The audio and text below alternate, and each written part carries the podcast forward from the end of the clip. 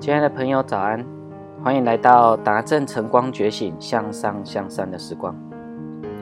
比尔盖茨的女儿在两岁时自己穿鞋子的时候，对妈妈说：“妈妈，穿鞋子很困难哦。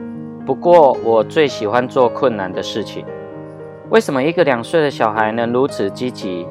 因为每天比尔盖茨和太太要出门前，都会跟女儿说：“爸爸妈妈今天又要去挑战自己做困难的事了。”不过我最喜欢做困难的事情。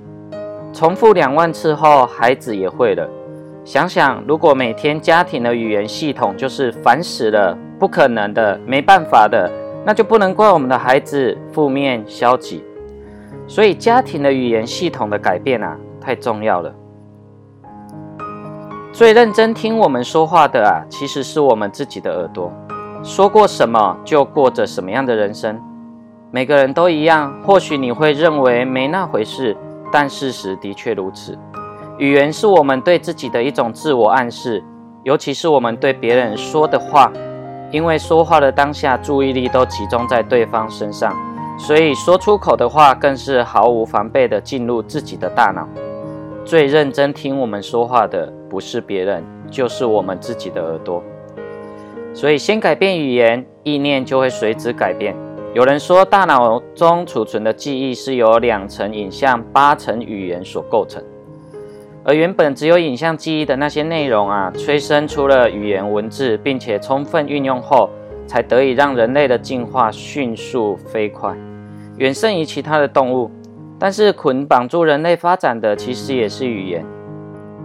换句话说，意念思维其实就是语言，只要改变语言，我们的意念就会随之改变。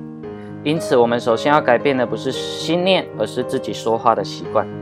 最具代表性的正向语言和最具代表性的负向语言，我把对自己说肯定式的正向言论、正向语言的习惯称为自我肯定宣言。无往不利、成功名就的人呢，嘴巴总挂着“我可以做得到”，并将这个举动呢化为习惯，为自己建立自信，因为他们都很清楚。这份自信呢，能够带领自己朝向成功的方向前进。所以，留意你的想法，它将成为你的语言。你说的话就是宇宙的命令。今天就让自己都说正向的语言吧，用正语的力量带我们过一个美好的人生。凡事感恩，因为你值得幸福快乐。我们下次再见哦。